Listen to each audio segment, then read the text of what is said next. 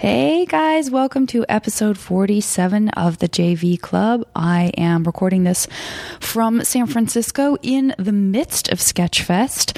Uh, I want to thank everybody who has been attending the shows here in the Bay Area. I strongly encourage those of you who don't live in the Bay Area to entice your friends to visit Sketchfest. Uh, this is my plug.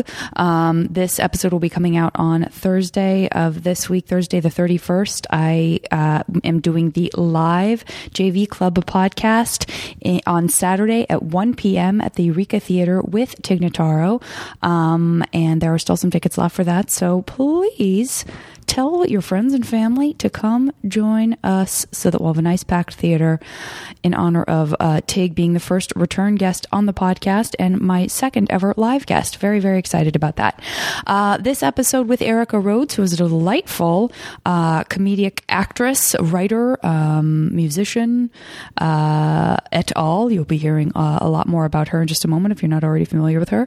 Um, was recorded just before I went to Sketchfest. I want to jump into some shout outs because I have a lot to catch up on, and uh, and then we'll get right into the episode.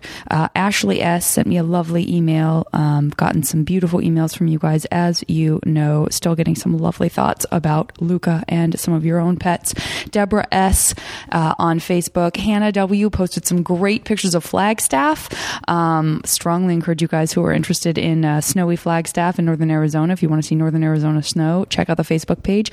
Aubrey S, Kimberly L, uh, and Rebecca L. Rebecca uh, pointed out that she plays a version of MASH where um, the third thing that gets listed is listed by the person who is doing the game of MASH, i.e., uh, I would have filled in all of Paget's third items with whatever I wanted to, which seems very mean spirited, but I'm kind of tempted to play it that way at some point, so maybe I will. Uh, via Twitter, real quick, Sylvia R, GBA Podcast, Robert C, Sylvia R again. Wow, I just listed you twice. Um, Alvin K, Mitch A, Tedder42, AJ is now, Shane M, Michelle M, Stephanie Y, Karen B, Beth M, Chris P, Chelsea E, God damn it, Kitty, Stacy, Rob, and Tiffany. Thank you so much for your tweets. Um, Justin, Jesse, DEC12345, C uh, Ringle, PJ Paul, Hannah L, and Peachy on the Paget Nerdist page uh, for the JV Club. Uh, Justin posted the Angelo Badalamenti interview that I was talking about. So if you guys want to hear about how the uh, theme song for Twin Peaks was conceived, he posted that. Thank you so much for doing that, Justin. That was awesome. And then Peachy pointed out that, um, you know, as we were talking about Mr. Darcy and The Last September, that Matthew Macfadyen and Keeley Hawes, who are respectively the lead actor and actresses of those um, uh, movies, are married in real life, which was like a funny, great, wonderful coincidence. Um, okay, guys, I recently felt like my intros have been too long, so that's why I'm trying to speed through this. And uh, I want to thank you guys for listening, and please send me everything you want via social media. Now entering Nerdist.com.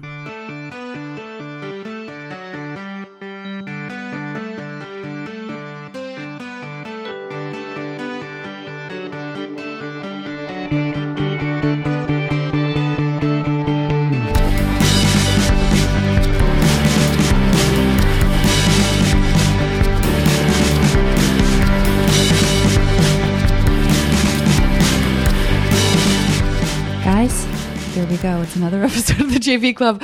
I've never, uh, I don't know that I've ever said that at the beginning of any episode in, in the history of the podcast. Guys, this is what you signed up for another episode of the JV Club. In case you didn't remember what you were listening to within the first three seconds of uh, turning the podcast on with the title The JV Club. Just to reiterate, this is the JV Club. What- if you're wait, planning what on is listen- this? this is the JV Club, Erica. If you're planning on listening to a different podcast right now, you've pressed the wrong button on your phone or on your Oh, computer. I thought this was varsity. It's not varsity. It's more of a junior varsity Oh, scenario. Well, I guess I'll try it. Yeah, See well, how you it know- goes, and if I'm really good at it, then I'll try to graduate. see how it to goes. Varsity. Consider this a tryout for varsity. okay. Oh, this is going to be fine. We're going to get through this together, you and me. Okay. Um, Erica, I welcome you into the podcast. Thank you so much for having me. Uh, I will point out that before we started, I made uh, a beverage offer to Eric. I said, "Would you like I mean, I listed a lot of stuff. I definitely offer Doc Browns, which we know from Leslie Bibbs, now called Doc Burps. Uh, probably wise that you didn't choose Doc Burps. Yeah. Um, I offered you many different things, including coffee. Uh, Erica said that she would like coffee. And then what happened? Well, and then um, Janet made some tried looked through her assortment of coffee options, and she um, could not find any because somebody had um, somebody Yeah. had been there before her. Yeah. I'm not going to name names because we don't No need, to get anyone in trouble. No need. And then what happened was she said, "I'm sorry, Erica. I don't have I don't have the coffee. I have Yeah. decaf coffee and I have espresso." Yeah. And I said, "That's fine. Um, how about uh, espresso?" And then my heart sank because I realized I had offered espresso from an espresso machine. Frankly, guys, I've never used before. It's here, it doesn't belong to me. And so I uh, proceeded to get very acquainted with the espresso machine as quickly as possible. She was determined to be a very good hostess to me. I was, and I had this adorable teacup set that I really, it's really nice. had my it eye looks on like using. a shell or something. It's a beautiful white. It's almost like a or like a sea anemone. I'll tell you where it came from. Anthropologie. That's all anyone need know because they can Oh. instantly imagine what it must look like Oh, if it came from Anthropologie.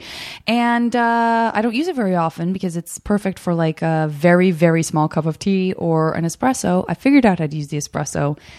The glorious foamy espresso that came out of that machine. It was amazing. I mean, this is like this is the best espresso I've ever had. What? Well, I don't know. I just felt I got so excited. that was worth it so just for that reaction. what? I really was excited. you look, you just kind of lit up there. I did. I did. Oh, you, I Even love if it was just like kind of good, I'm still smug. No, I mean it was really good. It was really good. You should be proud of yourself either way, good. just because you made it happen and you solved a problem today. I did Before- solve and it's a not even noon. And I solved the problem, and I didn't solve it with violence or force. No. Which leads me to this letter that I want to read, oh, guys. Oh, wow. So Nice great segue. Yeah. Erica. Beautifully done. I don't even know if you had that in mind, but you knocked it out of the park. that espresso has made you. you sharp as a tack. Uh, guys, I just wanted to acquaint you with something. I could have done this in the intro, but I thought, why not bring it into the conversation uh, so that Eric and I could talk about it a little bit? This is from uh, listener Dalton, who is at an organization called Peace peacefirst.org peacefirst.org um, i wanted to read uh, he sent me an email and i loved what he said about uh, the listeners of this podcast and about what he's doing and thinking that maybe people listening to the podcast might be interested. And I have to say, I agree. So I'm just going to read you a little bit about his organization. Peace First is excited to launch a new national campaign to celebrate young people leading change to create peaceful schools and communities. Already, you know, I was sucked right in and excited about that. Five amazing young people between the ages of 8 and 22. So that's a wide range Yeah, wow. uh, will each receive a $50,000 two year fellowship to recognize their peacemaking work and invest in their leadership. This is a great opportunity for you out there listening to nominate a young person you know and spread the news throughout your networks. Winners will be chosen on these key criteria compassion courage, and the ability to engage others in creating positive change. Applications are now open and will be accepted through April 12th. Please get involved. We need your support to tell uplifting and inspiring stories about young people creating change. Go to www.peacefirst.org backslash prize to share the prize with a young person you know or nominate them today. Um, and this is what Dalton had to say. It seems that your fans are genuinely compassionate people who would be interested in our work and might know young people who are acting as peacemakers. So any shout out from you would certainly see a positive return. Our mission is not is also not dictated by how many people apply, apply for this prize. Our mission is to share how amazing young people are and that they are natural peacemakers. So if this just forces people to reconsider how they view youth, the prize will be an unqualified success. Wow. Cool, right? I wish I was in that age bracket. So I know could- you could be up for a two-year, fifty thousand dollar fellowship. Oh my gosh. I don't know what the fellowship entails. I, I I encourage you guys to go to the website because uh, I'm not going to do your work for you.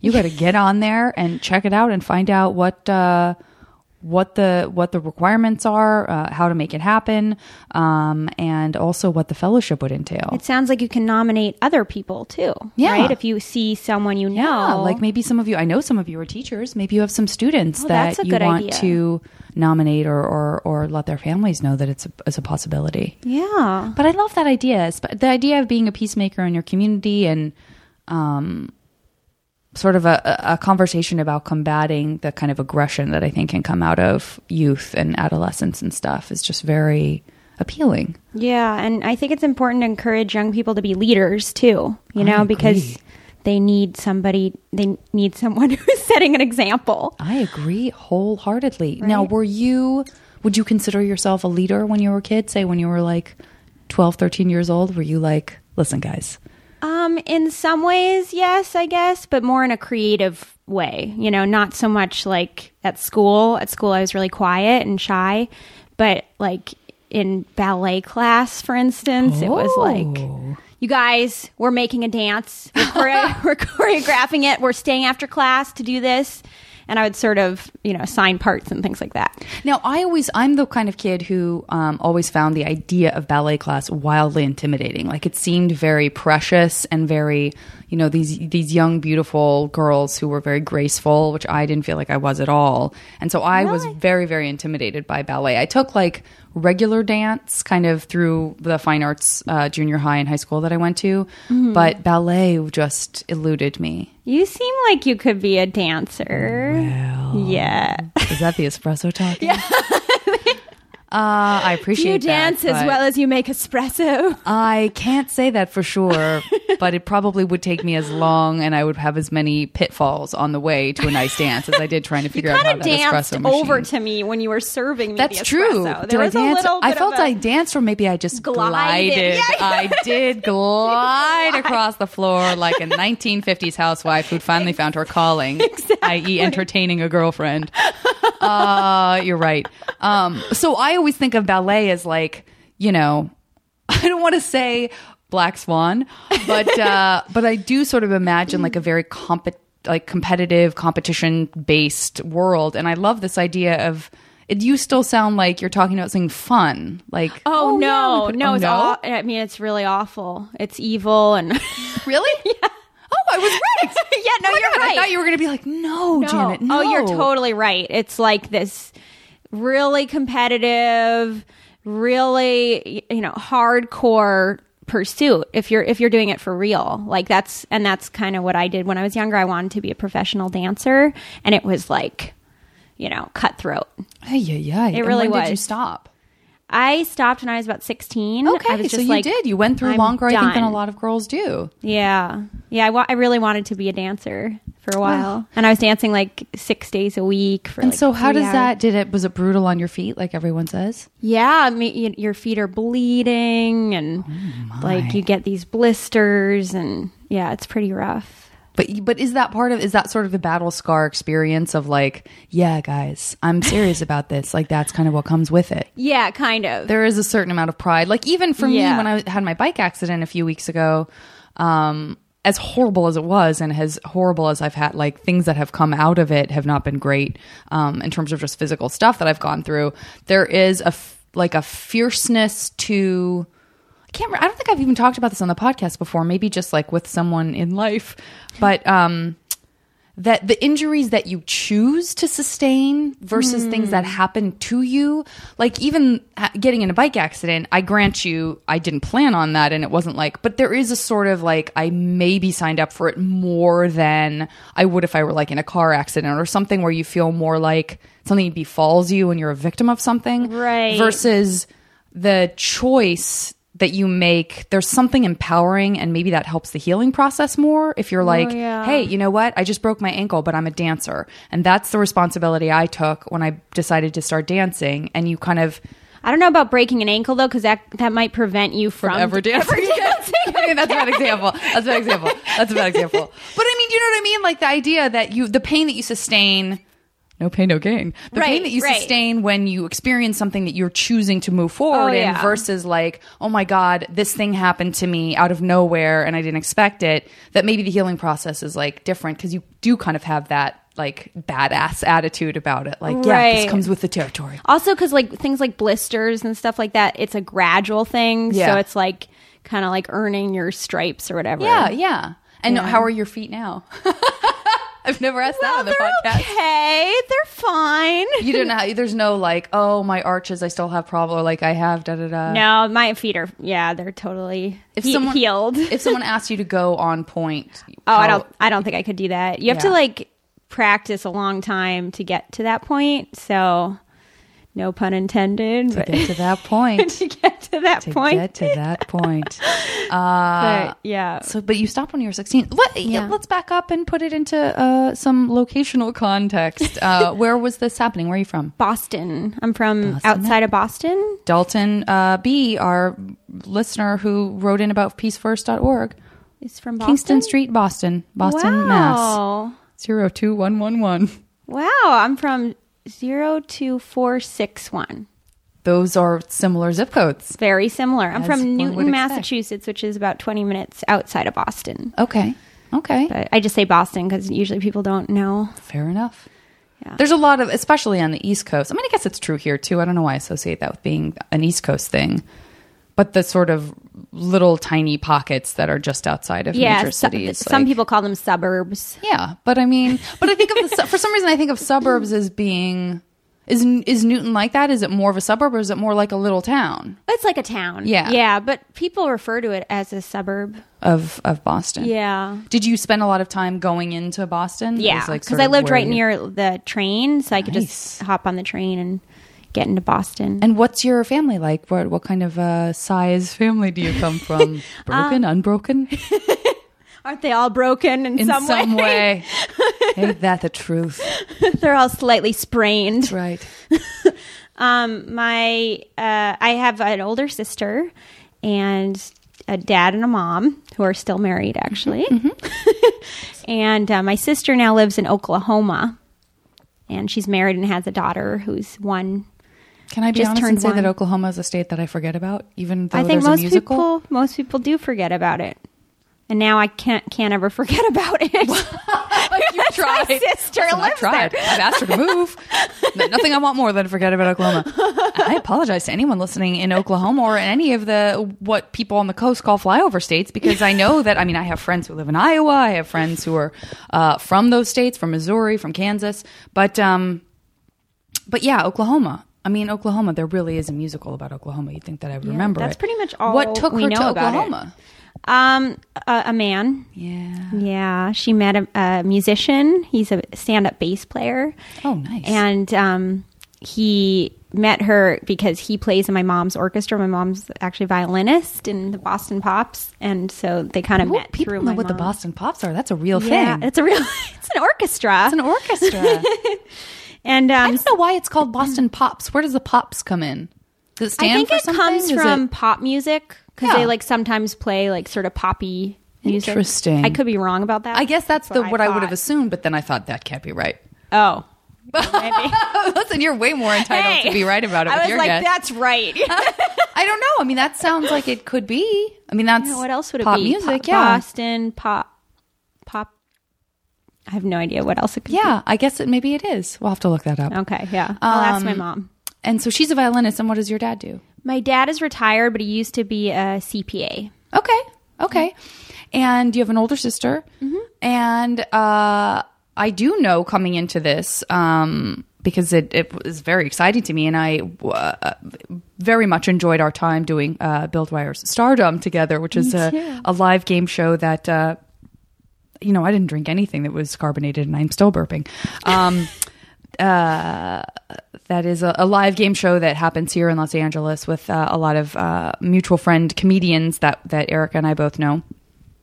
But what I didn't know about you, and that Bruce had mentioned in, in passing to me, was that you have uh, a, a history uh, from childhood, right, with uh, a Prairie Home Companion. Yeah. Which I mean, come on, Come on. that's like Prairie Home Companion is like uh, I don't know. That's that's just the that I think that's so cool. I'm sure you're tired of being told that, but well, some people say it's cool, and some people say, "What's that?" Um, Yeah. You know, and some people say, "Huh?" My I don't parents, get I think, it. might have listened to that, Yeah, or- yeah. yeah.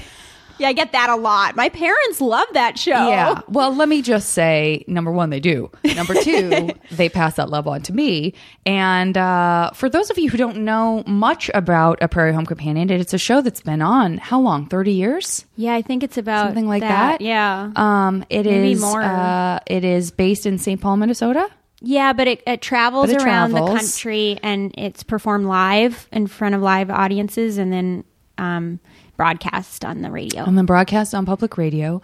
Um, most of the time that I listened to it growing up, it was it seemed usually that it was in St. Paul, and then I think it's tr- maybe it travels more now, or I don't know. It just I remember it being mostly from mostly there. from the theater in St. Paul because Yeah. Garrison Keillor, who's the the narrator, host, um, and really the kind of heart and soul behind Prairie Home Companion, um, always tells you know at the beginning where where they where they're coming from, and um, yeah, I associate it so positively with, you know, my mom listening to it or my dad and, and my parents are so dissimilar from one another that mm. anything that they both liked, because they separated before I could even remember really any memories of ah. them.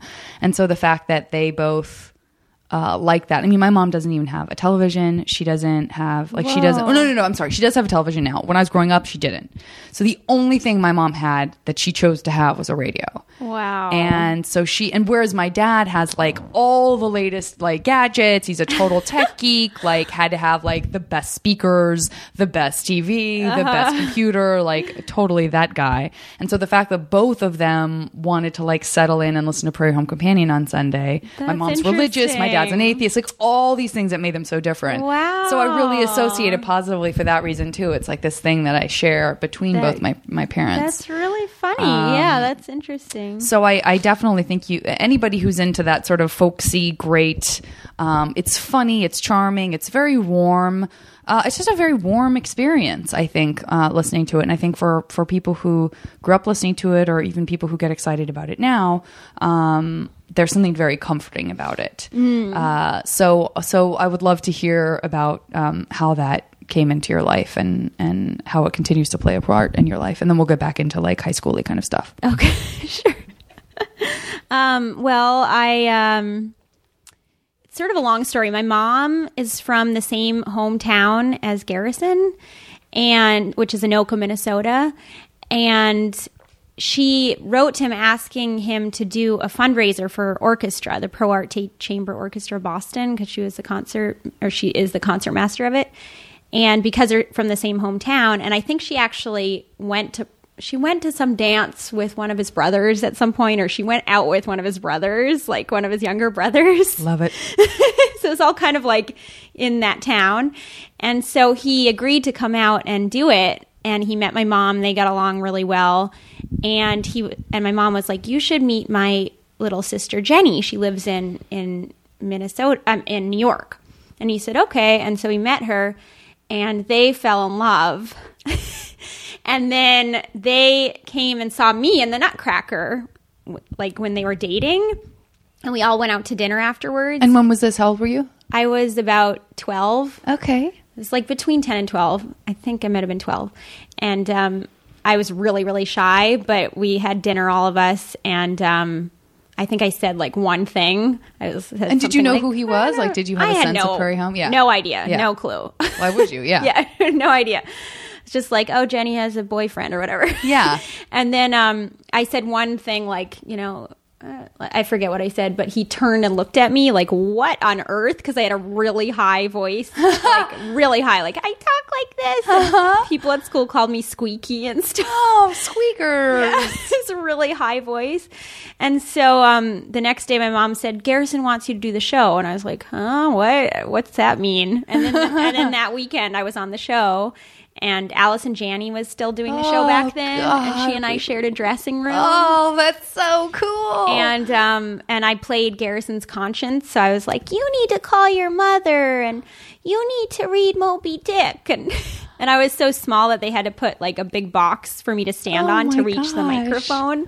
Were you so when you when he asked you to do that? Did you then were your parents like, let's familiarize you with what a Prairie Home Companion is? Were you No. like, okay, it was like it was like the day after or two days after it was like suddenly my aunt jenny was taking me to rehearsal and we had a rehearsal with the whole cast and uh, um, like at this big table and um, i remember we just read it like that's all we just read it and then the next day we were performing and this was in Amherst, Massachusetts. It was in front of a huge audience, and I just did it, and I have no idea. Like I didn't know what I was doing. Yeah. you know, I was I was perfor- I was used to performing. Sure. So I did like a lot of dancing, and I was acting already at that point. So it's kind of like not that yeah, challenging, but I still had no idea what it was. You know, that's so awesome. like okay. And then he had me on again, like shortly after, and had me doing really difficult lines, like all these tongue twisters, and he had me saying Episcocata Wataquatimagan, which is like which is like a town. He always makes people say a, a fictional town. But so I did that, and then I've been doing the show since then. and do you participate in the music stuff too? Do you just do like do you do different sketches? Um, yeah, I've done a lot of different, not really the music stuff that's sort of separate, but um, recently I started writing for the show. That's so cool. So the past two, the past two months, I was like in New York um, performing and writing for it, and now, now that I'm back in LA, I'm still writing. So that's kind of What a cool. that joy. he's letting me write for the show. That's fantastic. Because I didn't really think I could write for it, but now I think the style is so ingrained in me that Sure. it's like I'm just kind of used to what is what he puts on the show. Yeah, it's nice when something evolves organically like that, where you don't necessarily put the pressure on yourself or just jump in. Because I don't know. I mean, I've talked about this on the podcast before, but I writing is it's very hard in a different way. Like I Yeah. love it, but the part of my brain that wants to tell me I'm not good enough is so much louder for Yeah. some reason with writing than I think anything else I do creatively. There's Yeah. just something about my inner critic that is unrelenting in a way that it's not about acting or singing or whatever else. Have you ever done the artist's way? I haven't. I mean, I have the book. Um, so should many do people, it. yeah, so many people have said like you'll, you'll, you, that didn't really even- transforms I your got experience. kind of stuck on the money part. Mm-hmm. like, there's like a whole chapter about money, and I was like, I'm stuck now because they were like, okay, now this week you need to keep track of all your finances, and I was oh, like, Oh, that yeah, sounds right. Like, like, Oh, that is no. not happening. Yeah. So, but all the stuff before that chapter, I was like, I it helped me so much because it got it gets you writing, and it also gets you out of that place that you're Yeah. talking about, like Yeah. the critical place, Yeah. self critical place. And I also think that's maybe why, like, we were talking about journals and that we both aren't really keeping journals. And I feel like in some ways, the the artist way got me out of keeping journals because all the journal is is the stuff that like is in your way. You know what I mean? Like which I think is good for you to do, but you're like but I'm like reading old journals and thinking, "Oh, this is all just the garbage. this is all just like I don't feel good about this. I'm Yeah. worried about this. Which is, I mean, I don't know. Yeah, that makes sense. It makes sense. It's interesting though because it's sort of like there are so many different. If that if that's true, then that's sort of one way of looking at journal keeping. But you know, it's it's something that my understanding is that Oprah is a big fan of keeping journals. Uh, I don't. I am a fan of it. I just think Yeah. like sometimes I I have resistance towards it Yeah. because of that. Yeah. but I, I think it is good for you. I just think it's more therapeutic than like, Yes. wow, this is really important. It's more just Yes. like this is good to get out there. It's like Yeah, and I don't, and I agree with you that I don't know that the two def necessarily help each other. Like I don't know that writing in a journal again would get me writing more. I think you're probably right. I think it might even take the place of writing for me. That I would be like, "Ah, I write all the time in my journal, and then I somehow would like translate that into not being responsible for like creative writing. I think that's what I what I used to do a lot. Yeah. Yeah. But I would recommend doing the artist way because it kind of just it's surprising, you know. It Yeah. makes you like I, I know Maria Bamford was a big fan of it too. The Artist's Way, guys. That's a book Way. club name drop right there. JV Book Club, Artist's Way. You might think it's a little corny, but it's not. It's really helpful. There's a lot of stuff like that that Yeah. I've had to like get over where the comedian in me immediately wants to shit on something. Right, And then yeah, the rest of me has to acknowledge that like it's meaningful and touches my heart. Right, I'm the same way. so hard. It's a constant battles. It like, is. like, oh, that's so nice. Yeah, right. You know? yeah. How can I say something assy about it? Yeah. By the way, I'm already seeing that the felt covered book that you have on the top, uh, I have like the exact same, same journal? book. hmm I have the exact same With the journal. little Oh wait, but I don't have the roses. I thought that was like a Oh, separate thing. the Look at that. Yeah, I, I have like to say, I'm proud of my like variety of journals. It's a good journal. Uh, there's a good journal variety, and I enjoy that one of them has a lock on it. yeah, one of this one. Did you ever actually utilize the lock? My No. place, my space. My place, my space. My place, This my is my first journal when I moved to LA. Okay, that's a good. I mean, that is a good one. But the lock, the lock kills me. I think I did use a lock, like whatever year that I was most sure my mom Oh, you would have read it. I think reading I was using a, a lock. I don't even know what I was saying in there that she would give a shit about. I'm sure it was like I like this boy, but I just Yeah. didn't want her to nose in. No, you liked a boy. She probably, I probably just didn't. you know what? What you just said, except for the like to boy part, I probably just didn't want her to know me. Like that's actually what it. I think That's I just, kind of you know, when you're when you're young, when you go through that phase when you're young, and some people are in this phase forever, probably. Yeah. That they just you just don't want your parents to like know the inside of you for some reason. It's about that separation, maybe of Yeah, but don't you think it goes both person. ways? Because like I know my mom refuses to talk about like ha- her when she was younger and like did drugs and stuff. Like if we if we talk about it, she like gets this weird glazed over look. Like oh, I don't know, you know. I don't know if we need to go Yeah, down that it's road. like, mom, we know you did drugs. You lived in the seventies, Right. and she's like, well, I didn't say that. and she's an artist and a musician. I mean, Yeah. well, it's funny because my mom actually, um, at some point later on, maybe when I was in college or something, she started sharing. She, I don't, I can't remember how old I was, but it was sometime around when I was like 20, maybe. She was like, I have journals from when I was your age. And we would get on the phone and she would read me that day of her life at that age. Like if it was March 22nd, I was on the phone with her, she would read me March 22nd from when she was 20. Aww, And that was really interesting. that's Um, really interesting. And then there was a point at which, um, when I was in my 20s, that she just let me have. I mean, I must have been at her house or something, and I think she just handed it to me. My memory is so bad; it's really sad. But she just handed me a journal with like about that she was keeping when she was trying to get pregnant with me. And it was so fascinating to like read about just her relationship with my dad and her relationship to her sisters and that um you know my, her sister started getting married and my mom was married and still didn't have kids and she's the eldest. And I think that she felt this sense of like coming from a big family herself the sense of impatience like okay I'm the oldest. I'm supposed to have kids by now. My sister and my brother are now married. Like pretty soon they're going to have kids. Where's mine? And it's so different from how I felt about having kids and kind of how I still feel. I just have an ambivalence towards it as much as I love children. That it was really fascinating to kind of read that about her and see what a hunger she had for it and stuff. How many kids uh, do you have siblings? No, I'm No? an only child. Yeah, they made it through their marriage to have me, and then it was like it sort of fell apart after that. Which I think it probably was maybe falling apart before they Yeah. even got pregnant with me, but it was a, it was a weird fit. So I'm always fascinated with people whose whose folks are still together, you know, and Yeah. the, the model of uh, a marriage that lasts is very Who knows appealing what, to me. what that is? Who knows what goes on behind closed doors? Um, so well that okay, so that speaks to the the prairie home piece. I thank you for indulging me in that. Um, and so you said that you were doing some acting. So so what was your high school experience like? Were you traveling to do that show a lot, or was that sort of something that happened once in a while and you just had a normal high school um, life? High school, well, high school is weird because in the beginning of high school, I was like, I guess just the first, wait, when you're 15, I think I was still dancing at the beginning of my freshman year. And then that year, I was like, that's it, I'm done. And then I just quit cold turkey, which was like really dramatic, you know, uh-huh. shows I should have been an actress. So I like marched into my, to my locker and I grabbed all my leotards and my pointe shoes and I was like, that's it. I'm never going back. And then I cut my hair short.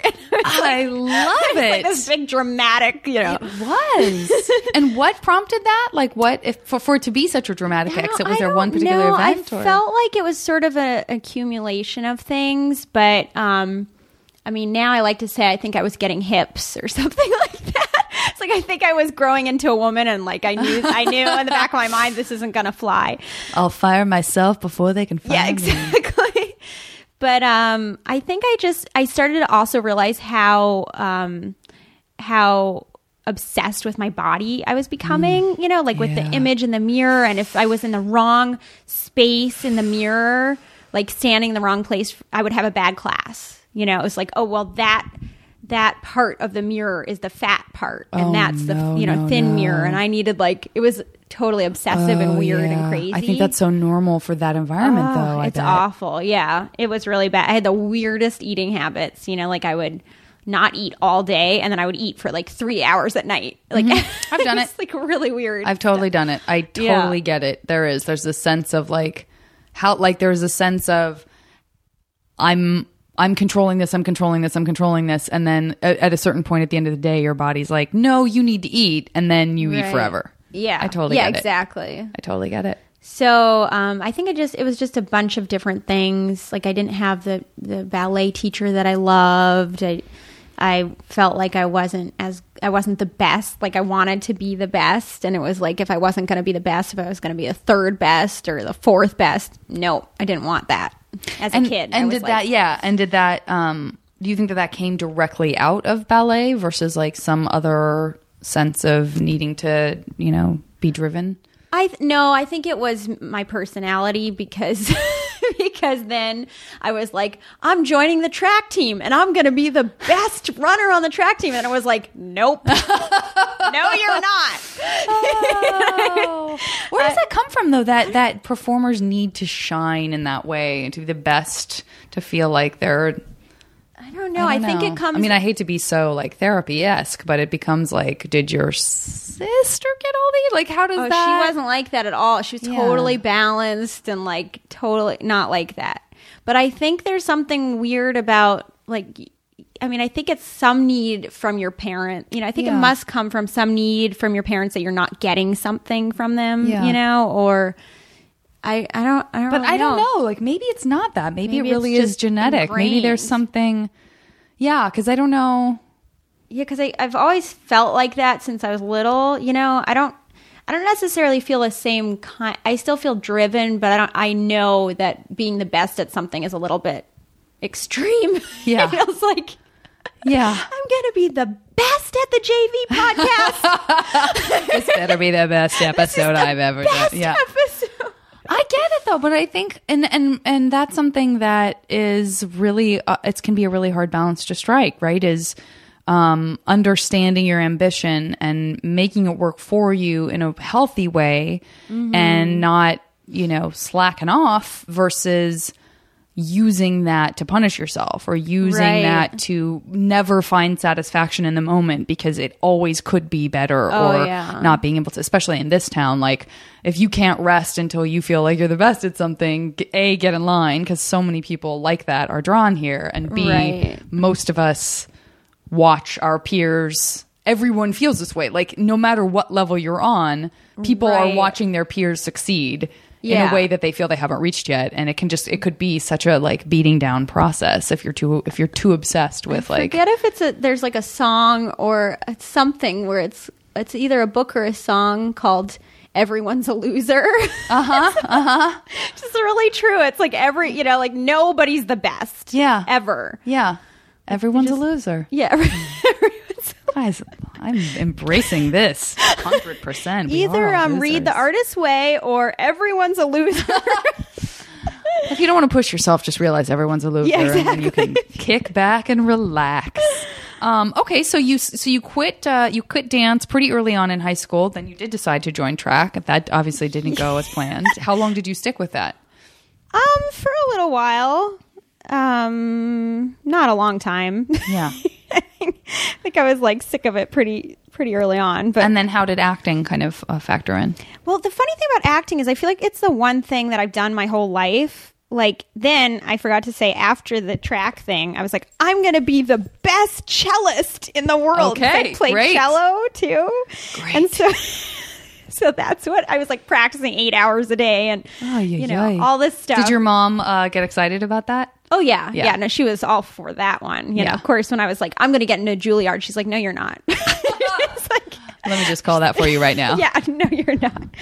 But so yeah, so I was on the the music track, and I actually went to um, I went to Boston University for music for a year, and then I was like, I want to go to a conservatory and be the best. Bless. I'm sounding so crazy right now, but yeah, but um. I applaud the honesty because I think a lot of people have that sort of obsession sort of- with, yeah, like, oh, I'll just I if I can be just be the best recognized as the best. Yeah. But I remember one time my my drama coach in um, high school uh, introduced me to someone. Like I think it was like a director of one of the plays we were doing, and he goes, "Yeah, she's an actress who thinks she's a cellist." Interesting. and I was kind of like, "Oh, how dare he? yeah.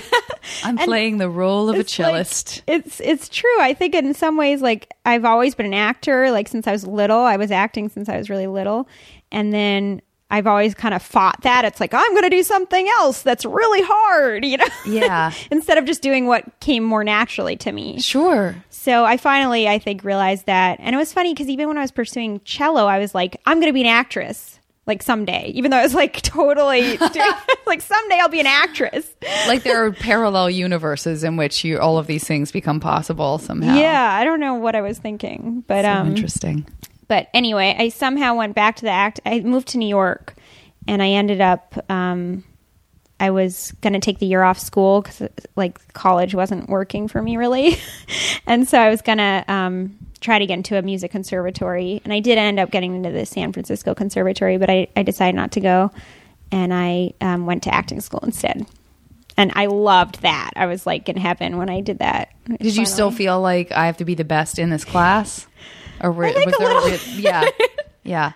But A I think that's bit. how I don't know. So many so many people in in the acting world, I don't know, it's hard. You're bred to feel like that's important, right? I mean, you're auditioning Yeah. for roles then there's a reason But- that people have to constantly go there's no small part or no small actors or no small parts only small actors all that kind of stuff that ultimately if you're auditioning for the lead role and then you get cast in a smaller role that you have to not make that about your worth or your value in some way right. Well, I think in in a lot of ways that what I'm realizing recently is what's interesting about like trying to be the best at something is like totally counterintuitive to acting because as an actor, you just have to really like embrace who you are. Yeah. And if you're trying to be the best, it's like not really specific. It's kind Yeah, of what like this vague mean? Yeah. idea of what, you know, what it means. And so I think, you know, now with like doing comedy and stuff, I feel like I'm more like just trying to figure out, oh, like this is who I am, you know, Yeah. like like I've I'm kind of I I've failed a lot at different things and I think there's a lot of humor in that. Uh, I totally agree, and I think that that's what people. I, for me, anyway, that's kind of comedy that I enjoy. Is like un- understanding humility about ourselves and like our foibles as being human beings, and um, Right.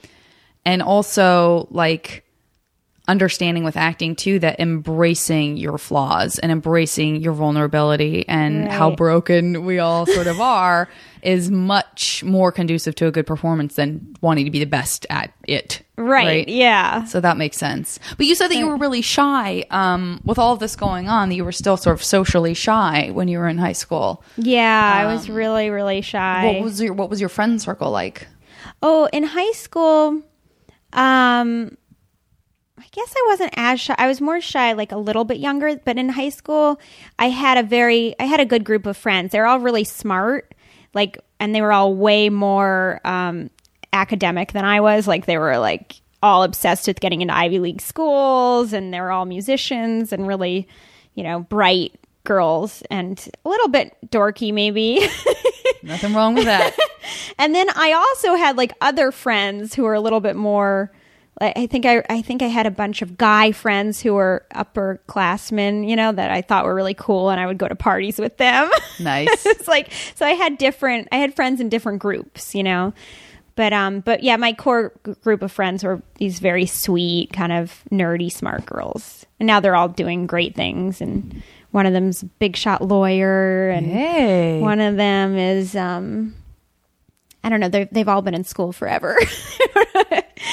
but So they, whereas smart. college wasn't necessarily working for you, they were like, let's just keep this going. Yeah, yeah. I'm getting smarter and smarter. um, hang on just a sec. Okay, sorry. It's sorry about that. That it's the time of year where sometimes I get Sketchfest texts in the middle of uh, podcasting, and I, I couldn't tell if it was an emergency or not. Um, and you know what? Even if it is, I seem to be ignoring it. So, uh, so all right, let's crack open a journal. I mean, we got to get into this. Oh, Um, okay. Wait, I have a poem first. Oh, Can I read? Yeah. please, because I was like really into creative writing. when I was Okay, and this is in high school. Yeah. Okay. All right. ready? Are you I'm ready very for ready. Now, was this? this for a class or was Yeah, this, this for is- pleasure? This was for a creative writing class. great. Great. And it's called a solo. I already love it. Okay. now I might laugh. Okay. Teach me how not to love, not to show or feel affection, not to laugh too much like a little girl or dance into another's arms or feel for someone in the darkness. Are you there? Are you near? Teach me how to stop asking him where he lies in darkness. When he says, Come closer, teach me how to run away. Into the night alone, a wanderer, a dancing dreamer on top of the tired world. I'm not crying, I'm, I'm laughing. Teach me how to look away and not put fairy dust in my eyes, oh, not lavish invitations upon the eyes of strangers. How might I learn to walk alone? How might I learn to quietly hum my own melody or whistle my own sonnets, woo myself into my own heart, my own precious corner of the sky? Like the moon, so soft, so glowing, so alone, and still glowing. still soft, like my hands, white and soft. a drifter or snowflake alone and falling toward the ground, but dancing in midair. Dancing, dancing. Teach me how to dance alone without a partner to twirl me across a dark floor. Okay, a lot of things have come to my mind. Number one, there were a lot of really beautiful images in that that I don't want to negate based on some of the goofier, most wonderful teenage stuff that came out. Number two, there was something a little bit like the last Lord of the Rings movie where I kept thinking the poem was over, and then it kept going. It's like it should have been oh, over So many before. stanzas like had this nice natural ending, and I was about to be like, "That was," and you're like, "And then," and I really enjoyed that it went on longer than I expected it to. So, a big fan of that. Um, I don't know what to say about the moon stuff except fabulous, stuff. soft, glowing And soft, Soft. and glowing. hands, glowing soft hands. I loved how much dancing there was because Oh, yeah. now we have all of that context of you being in. Now, what, do you feel like that was born out of something specific? Was it like, oh my god, I love this guy? well, I had just gone me? through a breakup, Uh-huh. pretty hard breakup, and I was I had like the most like it was such a perfect uh, first love, you know, like madly, madly in love with this guy. It was so romantic. He was so romantic. He was like this tall, handsome Russian guy. Oh my! There- yeah, really Was he an exchange student, or was it like outside of school? He was he I found him through the through music because we played in the same orchestra and he was a violinist. He's he's still a violinist. Um and so he went off to conservatory because he was a year older than I was and then and then he came back and broke up with me and I was just like completely heartbroken. Of course you were. So, yeah. You just wanted to be able to dance like a snowflake falling to the ground on your own. I loved it. But like I really love I mean there were like some really there was some really lovely stuff in there. There was some goofy stuff in there. Um but there was some stuff in there that I thought was uh was really lovely. I love the idea of, of falling like a snowflake, like uh, by yourself and stuff like that. I mean, Oh, there's some great imagery in there. Really, really original. well, what, what What points do you score for originality? Like if you compared your love to a can of green beans, would I be Oh like, yeah, that's original. that's all, that. I'd read that poem. find a way to make that work? I Billy don't know how Collins would write a poem love. like that. Maybe, maybe, Right? maybe. Green beans in the fridge, in a jar. pickled, like we all are. After Wow, too we just wrote a poem. After too long in love, we pickle and prune. And prune like green beans in a jar. we get tart, We get tart. maybe even sour. Our original taste gone, lost, replaced by the taste of the pickling juice. This is Our identity This replaced by pickle juice. Yeah, pickled. What? green How do we beans. get to green baby. bean? Oh yeah, I've never had a pickled, pickled green, bean? bean. I recently on the set of Burning Love, the uh, catering company is also a pickler, and they were a really delicious catering company. But one of their signature moves uh, is that every meal there's a there's like two jars of something pickled, and it's at the very end, like before you get the drink um, down the the catering line. And so there was I've had like everything pickled now. There's pickled carrots, pickled green beans, pickled okra, pickled eggs pickled. Ooh. I didn't, didn't eat any of the pickled eggs. Pickled everything. Pickled everything. Wow, that sounds kind of interesting. To be Yeah. honest, I like pickled stuff. I could blow your mind with the amount of pickled stuff that this girl makes, and it's all really good. I'm kind of curious about the pickled eggs. To be honest, I would. People ha- do eat pickled eggs. I mean, that's I something that's a pi- very. I would eat that. I think pickled eggs are like bar fare in like Britain, right? Isn't there like Sounded a like barf. barf barf air? I think they're first of all, the smell of eggs in general, like hard boiled eggs, really is bad. So that's like barf air right there. They provide a barf air type smell, uh, and I do think that they are barf air in uh, pubs in Britain. There's a word for them. There's like a word for what a pickled egg is. That is very British, and I apologize to those of you who Pickled are egg. are familiar. Yes, and it, by the way, it's not just them saying it with an accent. There's an actual term for it. Darn. I'm not mistaking an accent like for a, a different pickled egg. I wish I could remember what it's called. I'm going to look it up. a pickled Uh, I'm going to look it up real quickly because I know it's a thing. It's very important that we figure this out. And would you consider reading a, a page from uh, one of your journals? Yeah, of course. Let me just figure out. wh- yeah, what so era many. do you think feels like a Um, good Let me find one that's. Um, pickled, uh, pickled my journal's kind of. Oh my gosh! First of all, pickled. When you Google pickled, the very first thing that comes up is eggs. Whoa! I just pressed pickled Not and it offered me up pickled eggs. Pickled eggs. Um, here we go. Pickled eggs. I'm going from having the last thing I looked up on Wiki was John Patrick Shanley, and now I'm looking up pickled eggs. Uh, pickled eggs, cured in brine, Wikipedia. Uh, maybe there isn't a name for it. If anyone knows, if anyone knows this, please help me out. I don't know why I thought it was like a thing. I'm over it. Um, I think I made that up. I think everyone just calls them pickled eggs. Okay, what are you thinking about your journal? Um. Wait, which one? I just had one, and then I. Um. Oh, is this it? Okay, this is really. This is like kind of like the poem in journal form. Great, Okay. Filled with heartbreak. Well, filled with drama Okay, good. and and overachieving. Yeah, I know. Be overachieving. Love to hear that. I, dear journal, I have a confident sense that I am entering a fulfilling and upward battle in which I will climb great heights musically and personally. I love New York with all my heart, as mm. much for its ability to awe in the shadow of its greatness and its overwhelming number of options and constant flow of millions of people, as for its ability to push you to your own individual capability of greatness. Yeah, New York, really New York. deep.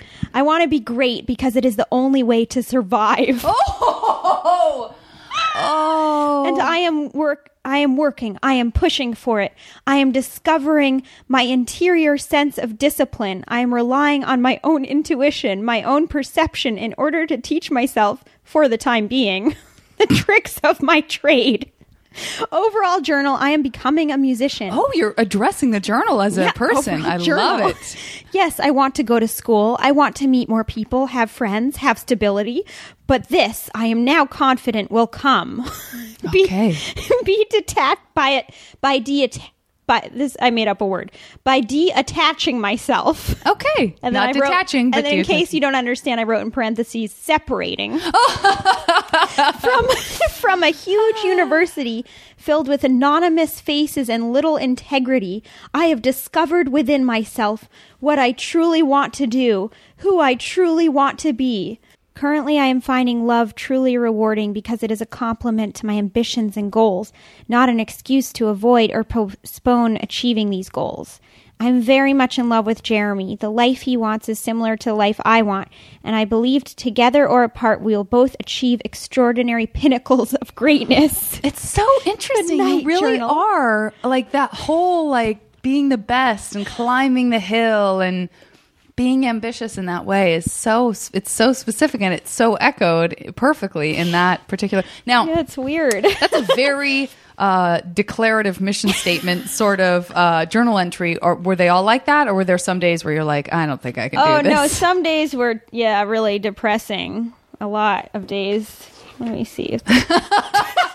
So it wasn't like every day. It'd be so Oh, no. amazing if every single journal kind of- entry were like, "Today is the day I realized," and then the next every day. day, like most days were like.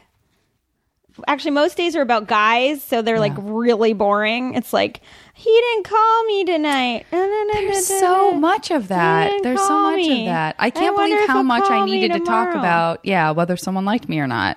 I really, needed to write about it. and you're like, not again. I know, but wait, remember that feeling like you had to talk about it because your heart was pounding. Yeah. And it was like taking over your your focus and your concentration and the only like all you wanted to do was just sit and write about it or talk to it about about someone what? Talk to someone about it because it was like the most important thing in the world. I mean, This that's a funny. big that's a, that that's like grand scale. I have this breakup one where it's like, I have a picture in my mind of that night and it will never go away. Oh. The picture is of me sobbing and sobbing. Oh, no. Akiva just there, emotionless or possibly a little sad. You're allowing him to maybe be a little Possibly a sad. little- and I'm like, the picture is of one last hug. I'm wearing a gray t shirt. I hug him while I'm sitting on my knees on the bed. He is standing ready to leave. He holds me and then he leaves me, shutting the door behind him, leaving me alone in a dismal motel room. Oh my. This was because I was on a um, children's theater tour. Okay. Oh, I love and he that. came and visited me and then broke up with me. in a dismal and I, hotel. I sob so alone. Ew, he came and visited you and broke up with you on Yeah. the visit? Ugh, yeah, that's dreadful. Yeah. And then it's so much going on and on because I I also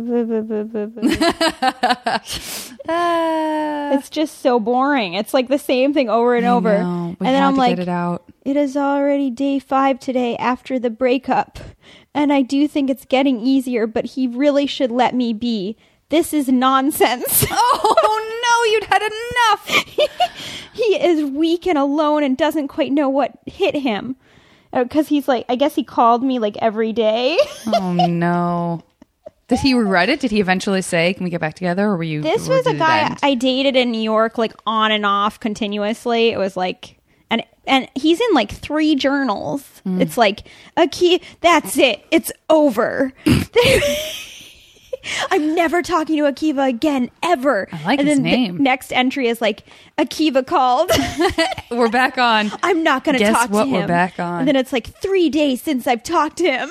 it just keeps going. And I'm like, ay, don't you have anything else I to know, do? I know. You, listen, our lives were full and rich and full of other things. We just, for some reason, did not need to talk about, about those it. in journal form. We Yeah, didn't need to get our emotions out in the same way. The guys. Um, speaking of guys, I got to get into some Mash. Oh, I hope that you're excited to play this game of Mash. I'm very Um, excited. is that something that you play? You're a lot younger than me. Is that I something that everybody still plays? Yeah. Yeah, I played it. I never know. I don't play it anymore. I'm glad it's printed. You don't play it every day? You no, don't get not, up in the morning every and play day. it every Maybe day? like just once a week. Oh, okay. So this could be that once. Yeah, Or this- you could this go will be and, my and- mash. and, double up this week. Um. Okay. I always have to be the best at Mash. Yeah, this is going to be. This better be the best Mash game we've ever played together. um. Okay. Let's start out with. I think uh, we're maybe we should do eras with you because I feel like you may have some interesting ideas about like an, another another time living in another, Another time. time? Oh. like another decade or or another century or Okay. something like How that. many do I do again? 3 3 Okay. The uh, can I say the Victorian Yes. era? Um, the the seventies and the twenties. Great. Love them. Love them. Um, let's do, uh, well, now that we've talked about all these different things that you thought you were going to do, and then you finally uh, decided to be an actress, actor slash writer, um, what, uh, what are three other professions that will stick you into? Um, let me think. Um, psychiatrist. Ooh. Um, r- rock star. love it. and um, flying trapeze artist. Ooh, I love I, I did do some flying trapeze. Did you? for a bit? Yeah. I've always wanted to go It's to. so there's like a trapeze fun. school here in LA that I you really have like to try do. it. It's so much fun. Okay, I got to get into that Yeah. straight away, guys. Really? I almost want to stop playing Mash just so I can get into that now, but I think I'll continue the Smash game. Um, let's do. Uh, let's do. Oh, someone suggested um, if you had like a person to sort of follow you around uh, and play music for you, like if you had your own soundtrack, if you had like a band who could soundtrack your life, kind of. Oh. You would Oh. have music that sort of like Yeah, came into play on your on your day to day. Yeah. in the movie of your life. Okay, like Linda Ronstadt. Oh, I love it. She's from Tucson, Arizona, like I I am. love that song. Oh, really? Mm-hmm. I love that song. You and I go to the beat of a different drum. Love da, da, da, da, da, da. I enjoy her performance in the film version of The Pirates of Penzance that Kevin Kline is also in. I recommend it. Oh, I think I've seen Yeah, that. it's a- it's a I hoot. Angela Do you? Lansbury is in That's funny. I think I almost performed Pirates of a Penzance in um in I would children's theater. or loved to have done that, That musical. That's such a cool. Yeah, it's a really good musical. It's so funny and it was ahead of its time. Uh, okay, so Linda Ronstadt provides your soundtrack, or It- wait, okay. Is it like a singer or could be a whole band, anything? could be anything. Yeah, Okay. composer, Um, whatever. ABBA? Love it. and look into his angel eyes. You'll think you're impaired. That's ABBA. Oh, I was No, like, sorry. isn't that ABBA? I was like, what's Yeah, the third one? that. I was just I was putting it. um, and opera like um like Verdi. Verdi. Oh, what a sophisticated choice. I love it. Um, okay, that's a really good one. Um, and then uh, we did with with Kristen Rutherford. We did if you had created a masterpiece, but with this one, it'll just be if there was like a masterpiece that you wished you owned, whether it's like an original copy of a Mozart symphony, or uh, you own Rodin's The Kiss, or you own you know Whoa, something by Van Gogh hard- or something like that. Oh, you know what I love is that painting. You know what? I'm not sure who's the painter though. It's the violinist guy, and he's wearing purple, and he's on the roof. I think it's called like Fiddler, like Fiddler on the Roof, but it's not Fiddler on the Roof. Do you know what? I'm putting is? Fiddler on the Roof, but we both know what it is. okay, and uh, a there's a. Pinterest account that the JV Club has that um, Jules, the, who runs our Pinterest account, she will find that uh, painting, and so that'll Really? appear in visual form Oh, it's a Pinterest. really cool painting. I think he's in a purple coat. I forget. Okay. that um the original oof um geez what other kinds of what other forms of art can you have an original of? Yeah, that's a good question. um, sculpture, painting. Again, it could be like a manuscript. Um, it could be. i'd love like an a, a original manuscript of um of romeo and juliet Ooh, good one. and an original um, I guess I mean I really do like Van Gogh actually. I mean, his paintings are extraordinary. They're To see them in person, the colors, Yeah. insane. And he was Um, insane. okay. Yeah, he was really. I'm trying to think of which one though.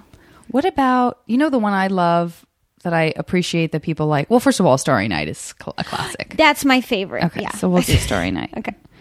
Um, love it. Okay. Um, what about a superpower? Superpower. Um, I would like. Well, I'd love to be able to fly. Mm-hmm, I'd like to be able to um heal the sick Great. nice altruistic one. That's good. and um I'd like to be able to um make people's dreams come true Ooh. whatever they might be Very if generous. I like if I like them Otherwise, you make their nightmares Yeah. come true. Get ready. Only if I like Uh, let's find you a, um, a, a gentleman uh, partner to have on these journeys that you're going to be taking with your new mash I was life. gonna say, are we Uh, doing matchmaking? Well, we got yeah, we got. I got to find you a famous uh, person. Could be living or dead. Could be. Um, you know what? I'm going to say this. You have to pick three fictional characters. Fictional? Yeah, they're not like movie stars. They have to be like, Oh, like Romeo Peter or Pan? Peter Pan or Oh. you know, um, somebody from a book or a movie, a character in a movie or someone that you just like are like, oh, I love that character. Oh, okay. Um Okay, let's see. Um I will I, I would bring oh, fictional. Think. I know it's a different. It's a little twist. bit I just put a different, different 'cause I twist on it. I don't even know what my answers would be. Um But like maybe a- someone like Atticus Finch, you know, where you're just like, oh, what a wonderful human being from To Kill a Mockingbird, like something like that. right. Okay. Or it could just be like, I love Owen Wilson's character in The Wedding Crashers. I mean, you're really welcome to do whatever you want. Okay. Um I like Let me think. Okay, how about um how about I'll just do Johnny Depp's character in um Benny and Joon. Oh, that's such Remember a good one. Benny. Benny, a Benny. Yeah, his little Buster Keaton He's so funny. Oh, that's good. Really good. Um and I'll do um I think gosh, so many people are coming into my head right now. Um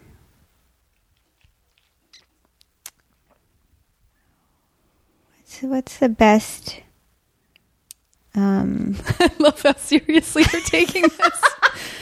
you're going to spend the rest of your life with this person, Erica, so you really got to make a good really, choice. This really has to be important. a lot of pressure. I don't know why fictional characters are more It's difficult hard, for know. me. Like I Feel free to back up, and we can do, so we can do Benny, and then if you just want to do famous, uh, two famous guys, well, that's okay I don't want to give up. Just to be the best. You got to be the best of this category. I've never offered this up as an option before. This is a Yeah. first.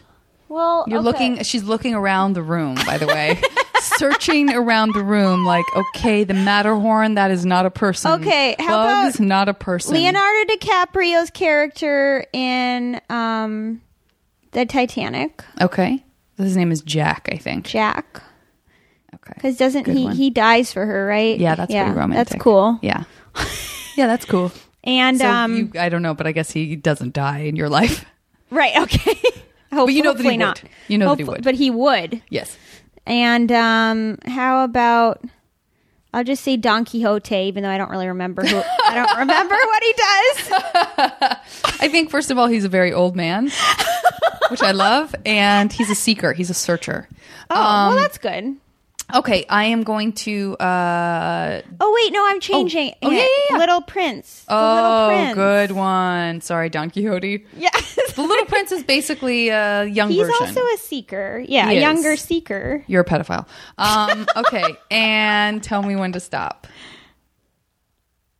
Stop. Okay. Um, pausing this, doing some math. I'll be right back. I, I, I always love when uh, I like when they're disparate and they really don't come together, but I also like when they do. And this really makes sense. Oh. Um, I'm going to start. At, this is very interesting. Okay. First of all, you live in the Victorian era Oh. in a mansion. Whoa. Already that makes sense. Where did the mansion happen? The mansion is the mash. Mash apart. It's a mansion, Oh. apartment, shack, or house. oh, right. So you live in a mansion. For someone who plays MASH once a week, I'm very surprised. You live in a mansion in the Victorian era. Uh, you are uh, unique in that you are a psychiatrist as a woman in the Victorian era. It's possible that there weren't many women psychiatrists in the Victorian era, uh, but you are one. And um, I very much enjoy that. And it's somehow there's like that profession still seems like proper. Like it's still right. proper for the Especially Victorian for a era. woman. You know, if she has like a job, it's Yeah. kind of like, oh, wow. Yeah. Oh, Fancy. yeah. Um Plus, they probably didn't have that many psychiatrists. I don't think so. You probably prescribed like bleeding people. Oh, my God. Like put some leeches on for Is it your going to say that? What's my magical power? Well, your magical power is that you can fly. Oh, I thought it was going to be that I could heal people. No. unfortunately, unfortunately, you can fly. Okay. Uh, I grant you, it would have made more sense if you could heal the sick and you were a Kind of- psychiatrist. yeah, I don't think that's that But- helpful. But what a lovely way to see the Victorian world uh, via air. Um, perhaps joined by your partner Jack from Titanic, because wasn't that kind of Oh. Victorian era ish? No, Yeah. it was like the twenties. Yeah, The it was the 20s. Um, I take it back. That doesn't make sense. Yeah, none But, of it really uh, does actually. Like, like No, it would have okay, I made more you. sense. I grant you none of it does. I grant you none of it does. I guess what I guess it all feels very sort of romantic and lofty to me. That's true. Because also as you fly through the air, you are accompanied by the music of Verdi. Oh, nice. So this is all very. It's just all very. And it, oh, and you own an original manuscript of Romeo and Juliet. so it just feels like you have a posh life. yeah, in the Victorian era. I'm not complaining. It's I'll very take posh. It. I'll take it. Fly Um, wherever I want. there's no way you're not the best at being the psychi- a woman psychiatrist Who flies. in the Victorian era. You, I mean, this is good stuff. This was a very satisfying, lofty, uh, grand result for you. Well, thank so I congratulate you. Uh, I also thank you for doing the podcast. Well, thanks so much for having me. Complete pleasure. This is really fun. Um, and I'm excited to post uh, pictures of you, and, and maybe we take a picture of uh, the like the pile of journals, so that we'll have that for reference on our Facebook page. Erica, thank you very much. you, I will see you at Sketchfest. Erica will Yes, be at Sketchfest uh, doing wait. Stardom. Um, and guys, make sure to check out uh, peacefirst.org to um, nominate someone, uh, some young person, for a prize Prize. a fellowship, uh, the Fellowship of the Peace. And uh, I guess that's it. Other than I wish that you would be as soft as the moon, and that you would glow, and that you would have white soft hands, and be soft and that you would dance. and glow. so go, guys, go dance like a snowflake falling to the ground alone, solo, rather than being twirled on a dark dance floor. You good night.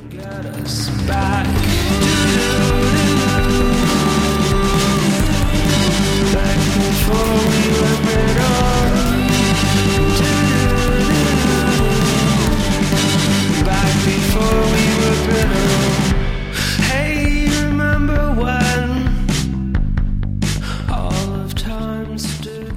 As always, the JV Club theme song is Before We Were Brittle, courtesy of the amazing Say Hi. Now leaving Nerdist.com.